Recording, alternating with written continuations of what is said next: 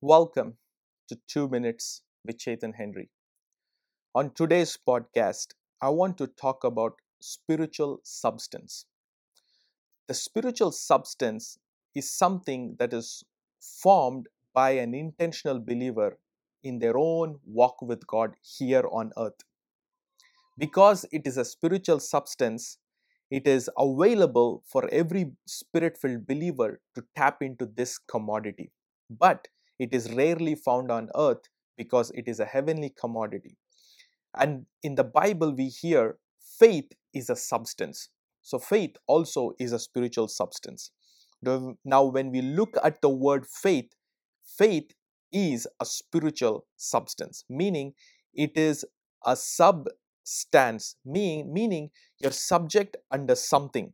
And because of your alignment to being subject under something constantly, you form in yourself something called as faith, which becomes a very spiritual substance that begins to emanate out of your life.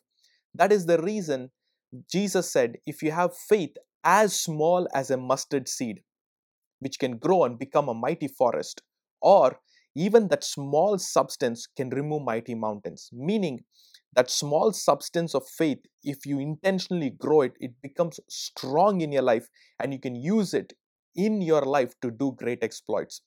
That is why when you release faith, you're actually releasing a spiritual substance to make changes in your atmosphere, in your homes, in everything that you're into. Today, I pray with this revelation, you will tap into the substance that God wants to release in your life spiritual substance. There are a lot of spiritual substance that God wants to deposit in your life. But for that, you have to be an intentional believer. May God bless you. And if you're blessed, please comment and share this with somebody.